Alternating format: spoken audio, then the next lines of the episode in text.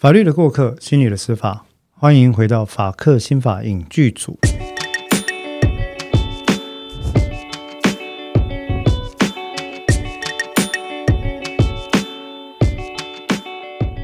各位听众朋友，大家好，我是黄志豪律师。我是彭湘君临床心理师。好，呃，彭湘君临床心理师这个名称好长啊，一定要讲临床心理师五个字吗？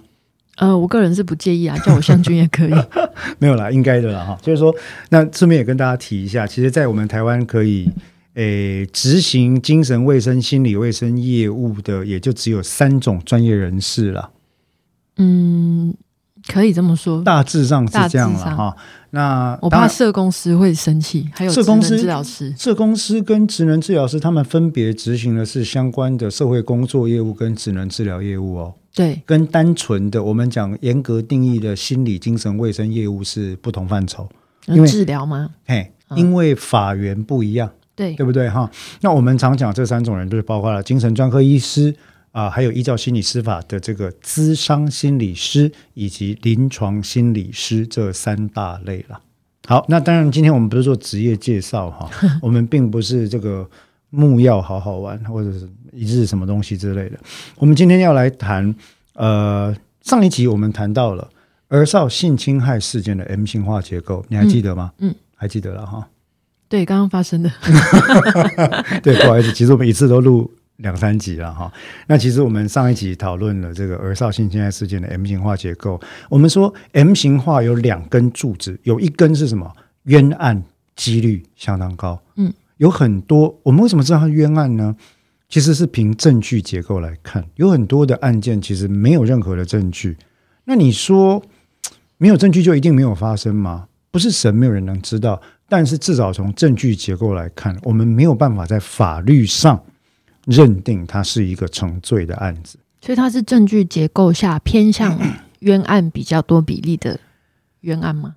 可以这样讲，嗯就是说以一个呃最准确的讲法，大概就是你这个描述。嗯，啊，因为我们这个对大家来讲应该很难理解。很难理解，他会觉得说，要不然就有，要不然没有。可是又不是神，我怎么可能知道有或没有？是啊，哦是可是今天我们就要来谈另外一部电影，来看另外一个角度，也就是被害者的角度。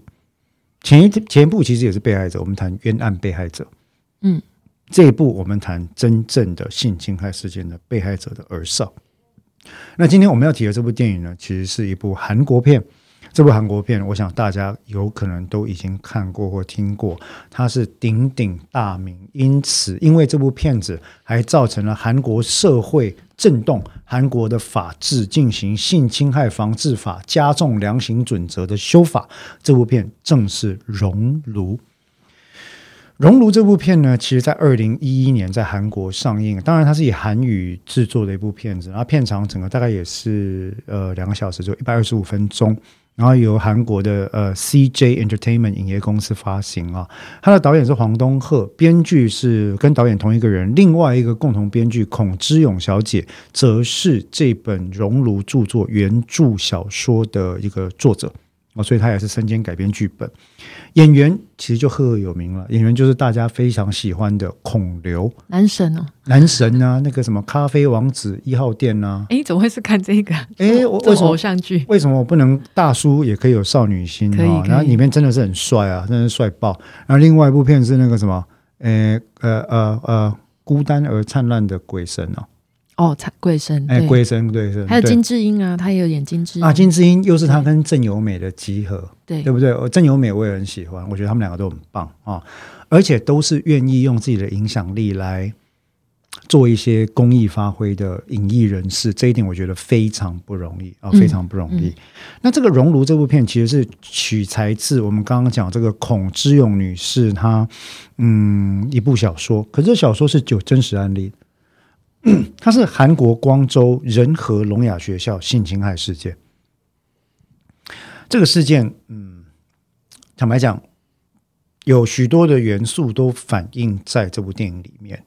那其实很惨啊，其实很惨啊。我们等一下会提到。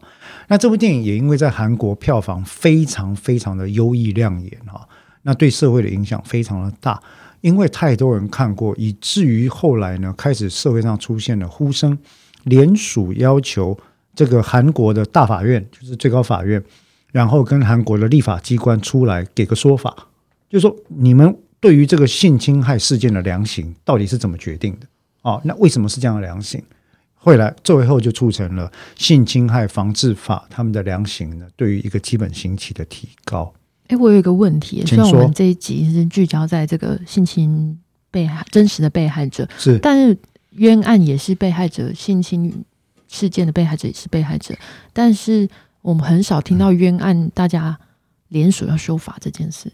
因为一般人的概念有两个，这里有两个明显的认知偏误。嗯第一个，冤案在被确定平反之前都不被认为是冤案，而被认为罪有应得。我给你一个例子，谢志宏。嗯谢志宏在去年被大被透过大家的努力被平反之前，对不起啊，是今年了哈。对，呃，平反之前呢，过去十九年他背负的名声是双尸跟强制性交的一个犯人，对。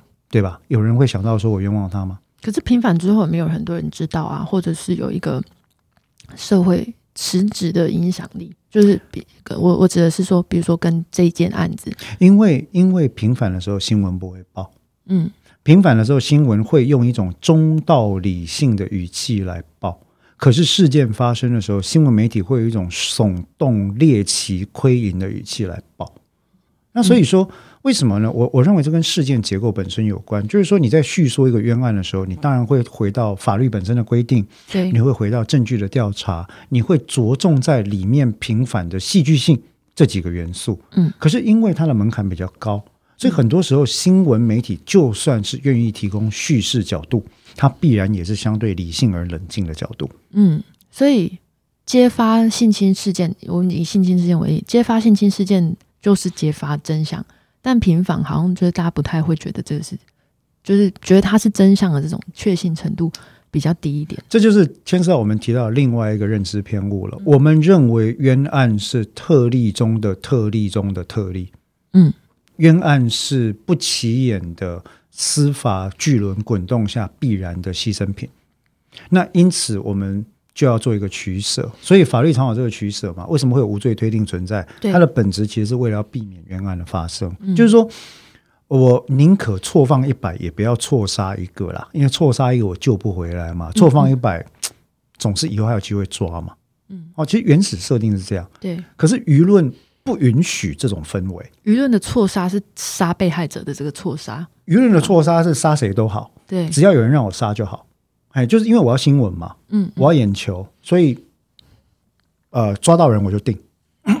像我们呃上一集讨论的谎言的烙印，其实就是这样的情况，非常非常严重。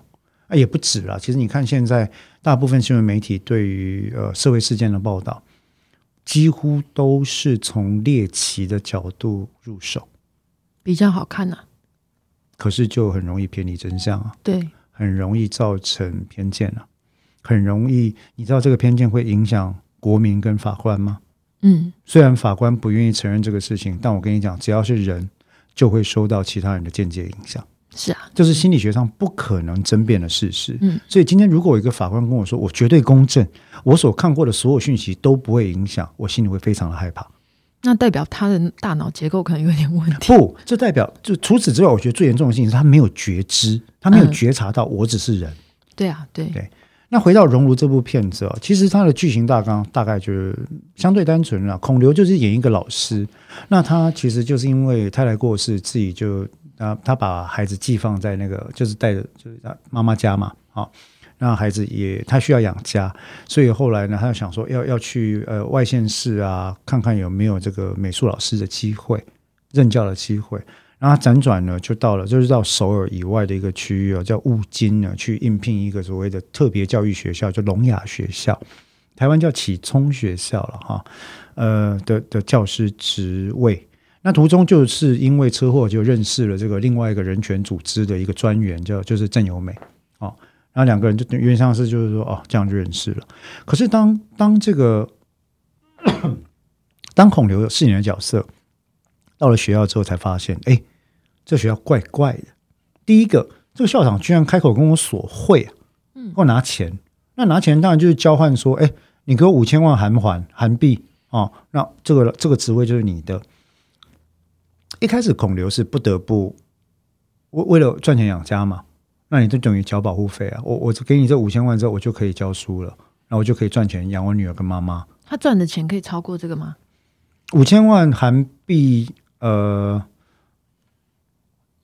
我我其实不太确定，但五千万韩币应该是要除以四十哦，台币 来来算了。我我我可能要再看一下，但是基本上来讲，应该是核算起来是有了，嗯啊是有。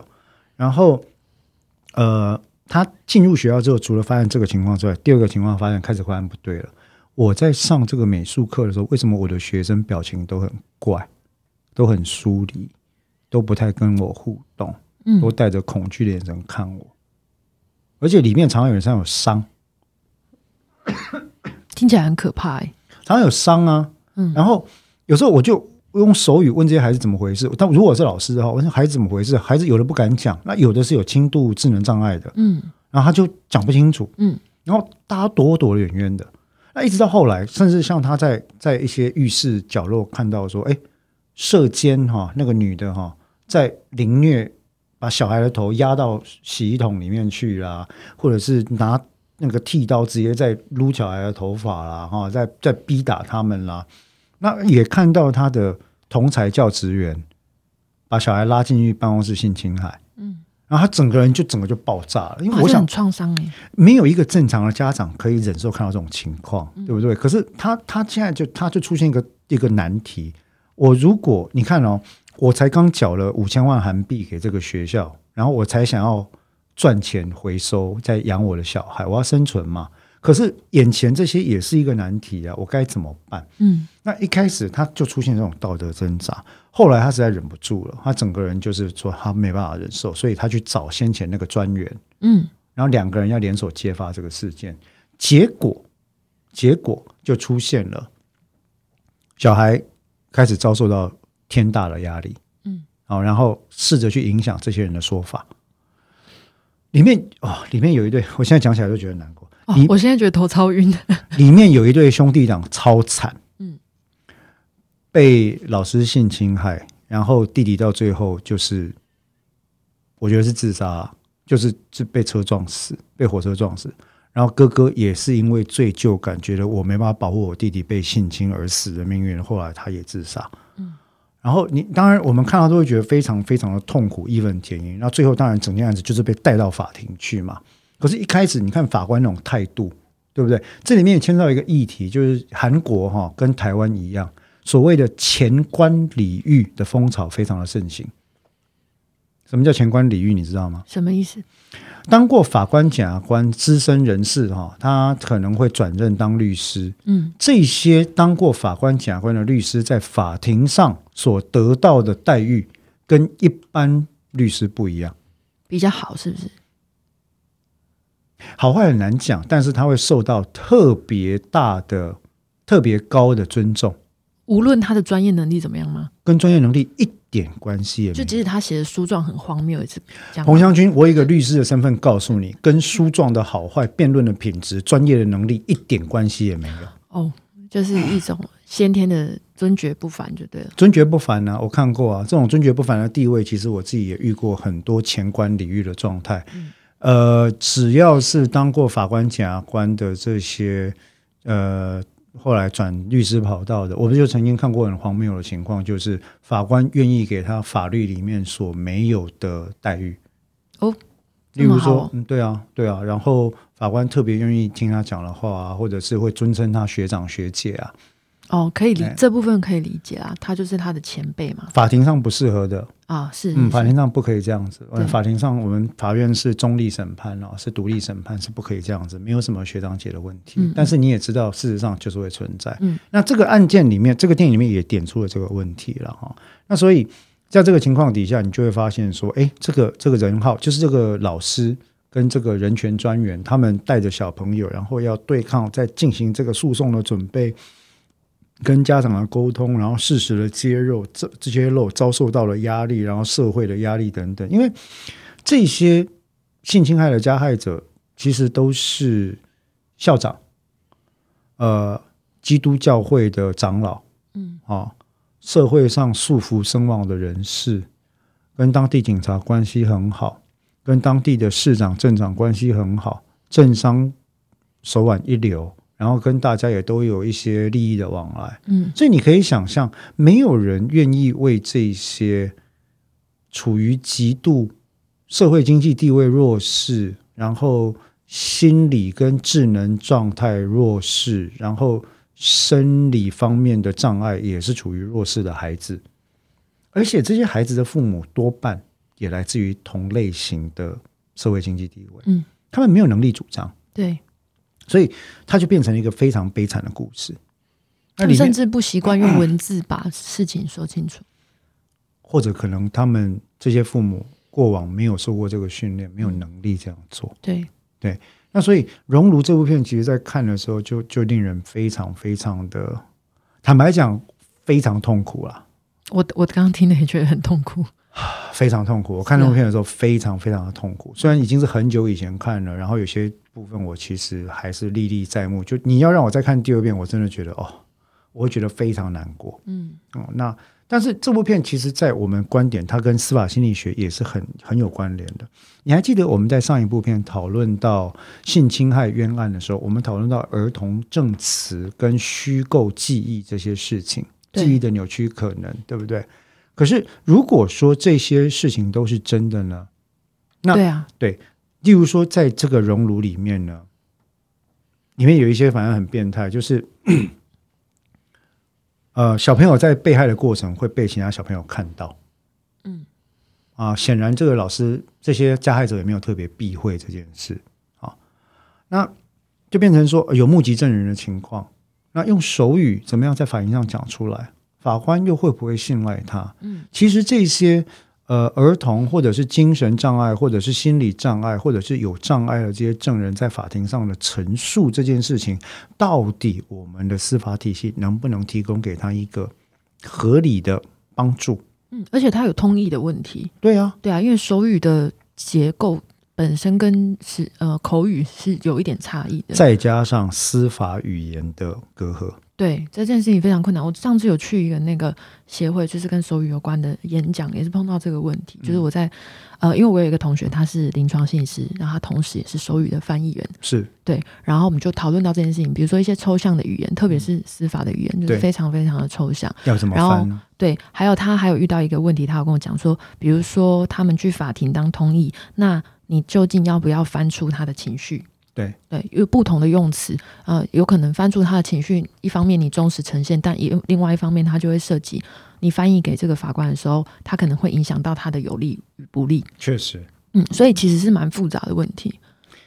像这样的问题其实非常多了，但是呃，我我一直觉得说，somehow 啊，我觉得在台湾这些我们在司法体系里面，对于身心障碍者，不管是生理障碍或心理障碍的这些我们的国民啊，有一个照料义务存在啊，嗯，迟早都要开始研究这些问题啊。那你要说通译也好，你要说司法询问员呃都好，但是这些人是需要帮助的。嗯，那你需要有一套规范，帮助他，并不只是在案件里面一味采信他的话，照他的意思去判哦。帮助他是你要作为一个制度性的保障，对，去协助他畅所欲言。嗯但是我们却也要去检证这些内容的真实性。嗯，有的时候只是在当下非常跟他站在完全贴合的一起，就是你觉得要按照他的方向去为他主张，对他未来的适应性也不一定是完全是好的。没错，对没错。有时候，嗯，这也是一个自我 empowerment 的过程。嗯啊那另外一个主题，我觉得跟我们要谈的息息相关的，也是呃儿童的性别教育跟性教育的重要性。嗯而少，就是说，有一些情况底下，在在电影里面你会看到，他们对于发生什么事情这件事情，只知道自己经历的痛苦，嗯但是他无法精准的描述。当然，精准描述非常难，因为他是创伤的经验。对啊，对，可是他有一个前提是说，如果我们对孩子的教育是提早告诉他，第一个自己跟他人之间的分际，嗯身体的自主权，我对我的身体应该要有绝对的决定权跟掌控权，它是不可侵犯的，除非我明示同意的情况底下，我才能容许某些行为，像这些人我之间的分际跟距离去建构出来的情况底下。然后我们也提早让孩子知道说哪些部位的功能、它的名称这些东西就是大家都有的，你不需要去讳言，不需要去觉得很隐秘。对对，那这些概念都像里面，好，又是一个很糟糕的场景。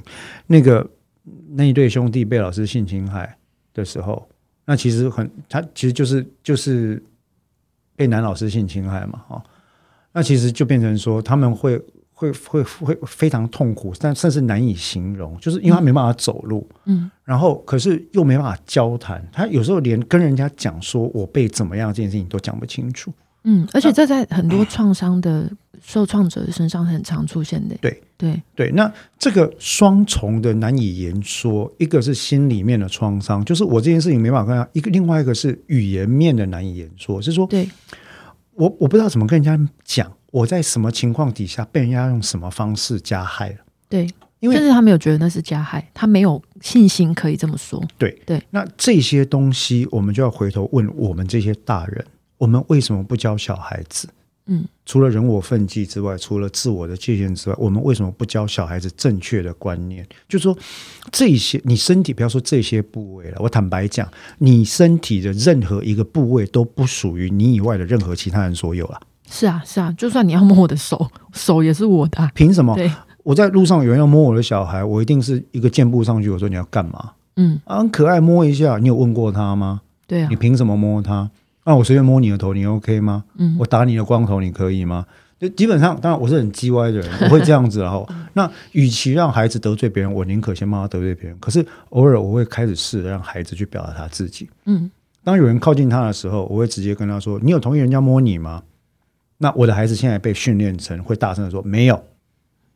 那”那这个是重要的。这是训练的过程，是不是？你觉得一开始比较也没有办法，他也没有办法好好表达这件事。因为他会怕。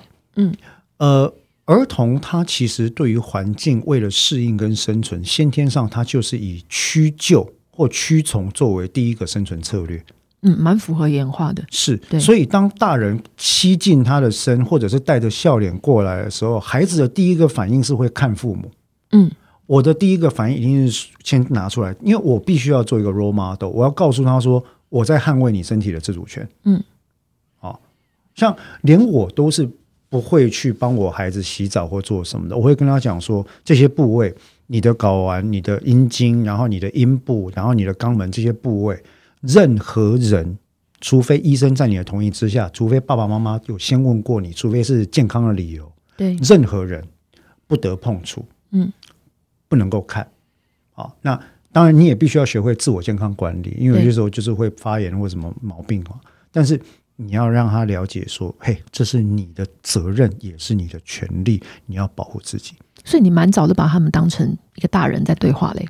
非常早，嗯因为我们没有人知道身为父母什么时候会走啊。嗯那我我的任务就是好好的把我会的传达给我的小孩，教导他，让他知道你是一个独立的人。那我觉得有很多家长在这，我觉得这个还蛮值得跟大家讨论的、啊。就是说，很多家长在在听到这一类的的，就是这类的看法的时候，他们会担心说，那他很小，他又听不懂，其实你如何同时顾顾及他的自主以及他的心智认知的能力这件事？坦白讲，我认为这是一个极大的误会。以我自己呃，算是心理学研究者来讲，我非常早就开始注意儿童对于成人语言的接受度，嗯哦，跟理解程度。我自己得到的 不能说实验，我小孩不是实验对象。你的观察啦，我的观察的结论是，其实，在两岁半以后，如果大人叙述的够详细，态度也够冷静的话，嗯，孩子静对对。态度冷静很重要哦，哈你不要羞涩，不要紧张，不要焦虑，不要怎么样。还因为孩子首先 pick up 的是情绪，nonverbal 的 cue，对。非语言的的讯息，所以嗯。当你很紧张、很羞涩的时候，孩子就觉得说：“哎呦，性器官这个是很脏的东西，不能讲。”你看爸爸态度都这样，对可是我没有，我就跟他说：“哦，这东西就是男生有的性器官，睾丸有什么功能？然后这个东西就是男女都有，肛门可以做什么排泄物？然后女生跟男生有什么？当你讲这些，你的表情很自然，然后接下来你要讲的就是说：嘿，你的就是你的，嗯，没有人不管你几岁，没有人可以不经过你同意抱你。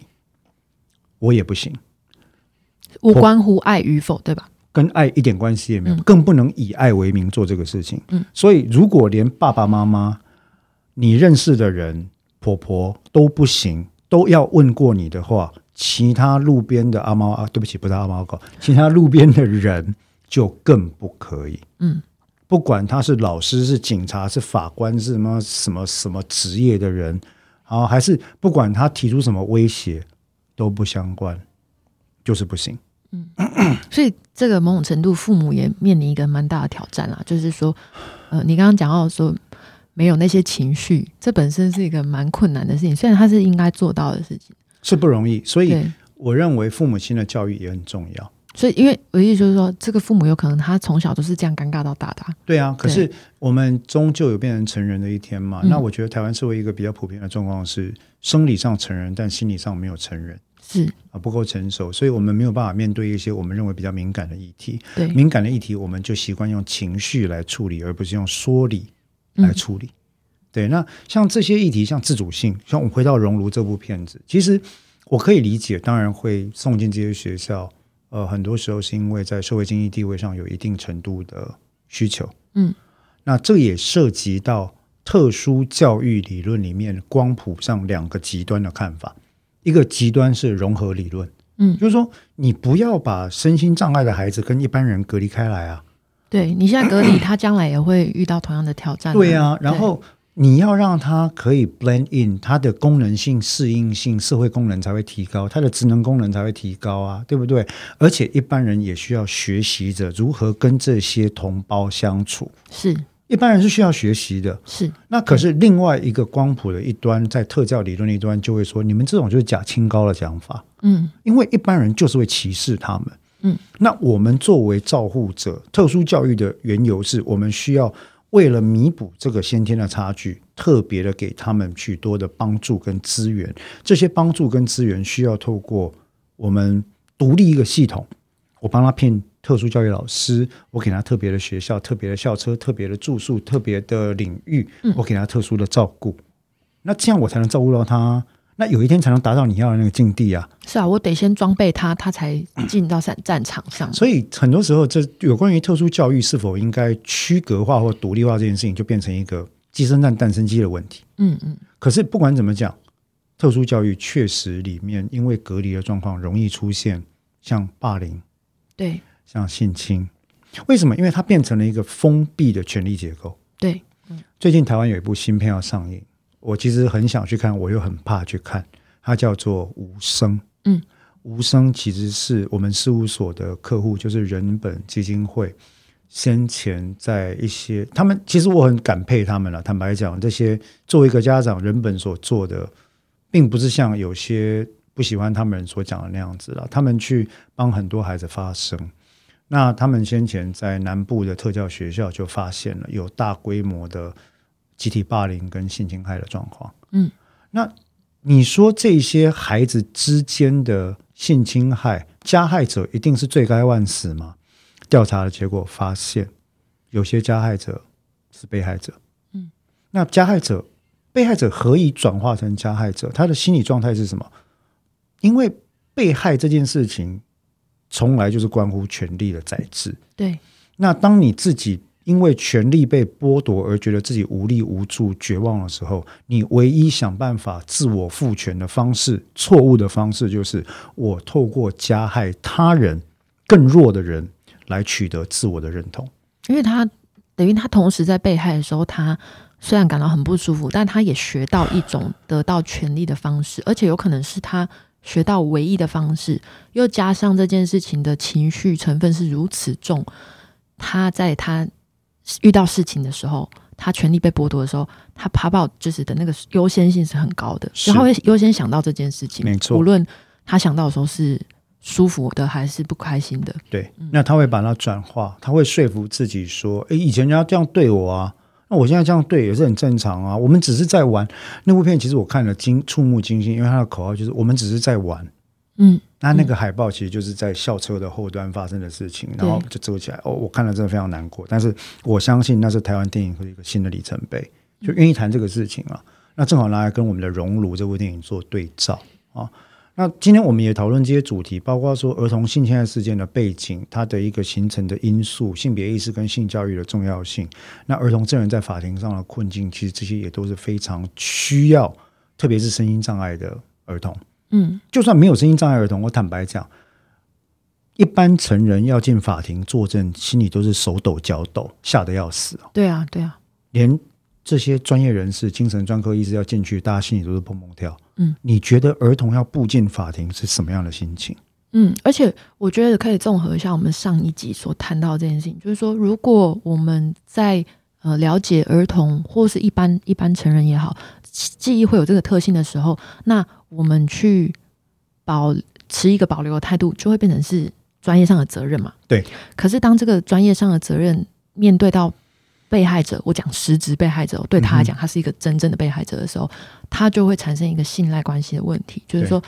你确实，你质疑他，你是基于你的专业，基于你对记忆的理解，嗯，但是同时你就会很容易让这个被害者感受到，你为什么不相信我？你会对你为什我明么不相信明经历这个事件，你为什么还要这样问我？对，然后就信赖关系上面还有这种二次被伤害的感觉，没错，对，这就是为什么，其实，在类似的性侵害或者涉及儿少的事件里面，我们需要去讨论到，你提取记忆跟提取公诉的方式，需要尽可能的使用认知会谈的科学方法，嗯，而不是使用。侦讯娃娃使用诱导、使用高压、使用情绪、使用勒索、使用焦虑，让小孩在一个很不舒服的情况，然后你以爱之名说我很爱你，我要保护你，你赶快讲好不好？嗯，这个是不对的。对，对，因为你要学着让孩子当自己的主人，包括你需要让他了解，在这样的程序里面，我们会陪伴你，但是你需要做出一些决定，去嗯陈述发生过的事情。对，你需要去判断事实跟非事实之间的差距是什么，并且了解陈述的后果。嗯，这些事情是大人必须要教他们的。所以这在专业人员上面也是一个挑战啊，就是说你如何要把这两个可能性都放进来讨论，就是有发生跟没有发生这两种可能性都放进来讨论，你如何真正当你在问这个证人的时候，你是真正的开放性的接受两种答案，我我认为这是可以训练的。对，然后但你同时又要能够跟他保持一个就是比较正向的关系，让他能够。呃，不去伤害他，然后让他比较能够稍微放心的在里面，知道我只要讲我觉得是正确的，无论他是不是符合你的期你的期待，对我就是讲我我知道的东西。对这件事情是很困难的。对，可是我认为技术上它有它的可行性。嗯现在的问题是在于说，第一个大家不知道，第二个大家知道了会抗拒。嗯，就是说，例如说妇幼队的人，例如说某些检察官，例如说某些社会工作人员，他们平常已经忙又累，又没有自己的生活，完全没有人生了，他会想到说，我侦办这个案子，我当然是为了被被害者好啊！你现在还在那边挑三拣四，你是怎样？对，因为他们没有恶意嘛，所以当我们在挑剔的时候，都有一种被指控的感觉。对，其实没有人指控他们有恶意，但是其实我们上一集跟这一集综合起来，大家听众朋友应该就可以理解这类事件的艰难，一不小心就是所有的人生都受害。对，嗯，所以我想透过这两个主题啊，我们也希望这次跟大家来分享，就是说性侵害事件的 M 型化结构，其实无辜被冤枉的人也是最大的受害者，嗯真正受害而未能被伸张正义的人也是最大的受害者。在这之间，我们应该怎么样看这个关系？它是一个可以辩证的过程。嗯，那我们希望透过这两部电影来跟大家分享这样的概念，也让大家知道说，其实这些东西跟司法心理科学息息相关。是对好，那我们今天的这个节目呢，法克新法影剧组第十三集讨论熔炉的过程，大概就到这边。呃，我想湘君有没有要补充的？我想到一个最后一个就是一个陈述，就是我之前常常都会看到，呃，有些人会说，在鸡蛋跟高墙之间，我永远会站在鸡蛋嗯，的那一方。其实我听到这句话的时候，往往觉得有一点，我有点担心。嗯，那我我觉得在这种案子里面，很多人也都是这样子的想法。可是，呃，我觉得透过这两集的辩证，有提醒一件事情，就是说其实有时候你根本很难谁是判断，鸡蛋，对你很难判断谁是鸡蛋，谁是高墙，对对不对？对对，它跟我们跟国家的关系是不一样的。是，哎，它就是人对人嘛。嗯嗯那我觉得这是一个很好的比喻，各位，鸡蛋跟高墙有时候并不那么绝对哈。当然，如果个人跟国家之间，我们永远支持个人可以理解；但如果是人对人之间，其实有时候真的真的很难说。所以，希望我想湘军跟我都会希望各位还是回复到科学的观点、证据的观点、法律的观点，保持一个比较理性跟脉络的态度来思考自己。觉察到自己有可能犯错的可能性，我想这样会稍微好一点。好，那我们的今天节目就到这边，谢谢各位，拜拜。